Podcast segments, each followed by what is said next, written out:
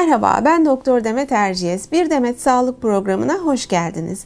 Bugün kalın bağırsağın cerrahi hastalıklarını konuşacağız. Belirtileri neler, tedavideki yenilikler nelerdir? Bunlardan bahsedeceğiz. Yanımda Florence Nightingale Hastanesi genel cerrahi uzmanlarından Profesör Doktor Sümer Yamaner var. Hoş geldiniz Sümer Bey. Hoş bulduk. Sümer Bey, kalın bağırsak hastalıklarını özel yapan şey nedir?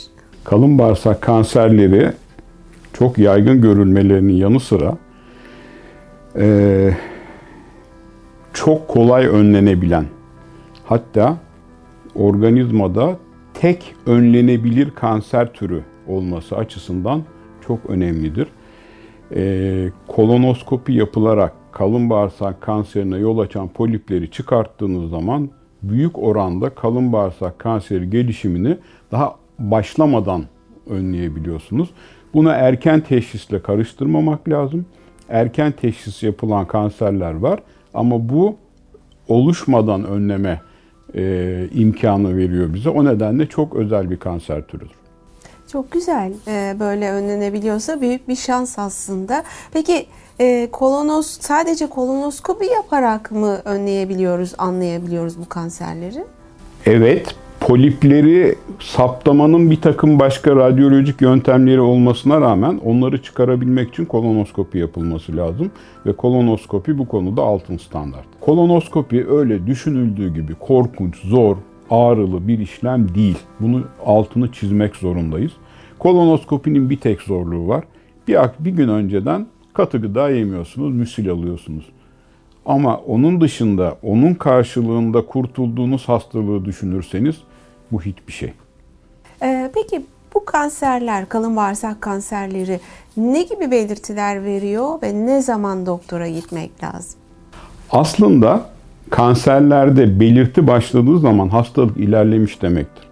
O nedenle evet işte karın ağrısı, dışkılama alışkanlıklarında değişiklik, dışkıda kan görülmesi, kansızlık gibi bir takım bulgular mutlaka hekime gitmeyi gerektirirler. Ama burada önemli olan şey şikayet olmadan ne zaman hekime gideceğiz kalın bağırsak kanseri önlemek için o çok önemli.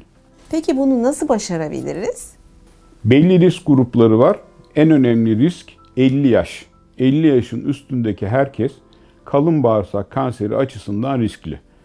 Onun dışında yakın akrabalarında özellikle genç yaşta kalın bağırsak kanseri olanlarda riskli. Bazı genetik durumlarda riskler var ama 50 yaş bütün toplumu kapsıyor. O nedenle 50 yaşında kolonoskopi, normalse 60 yaşında ve 70 yaşında 3 kolonoskopi yapılması gerekiyor. Eğer arada kolonoskopilerde polip dediğimiz bu kanser öncüsü lezyonlar saptanırsa o zaman bu aralıklar sıklaştırılır, farklı şemalar oluşturulabilir. Ee, peki bu kanser e, tespit edildiğinde tek çare ameliyat mıdır? Kalın bağırsak kanserinin gerçek tedavisi cerrahidir ama tek başına cerrahi değildir. Bazı hastalarda biz hastaları evreleriz mutlaka, evresine bakarız ne kadar yayılmış, ne olmuş. Ona göre onkolojik tedaviler ameliyattan önce ve sonra uygulanabilir.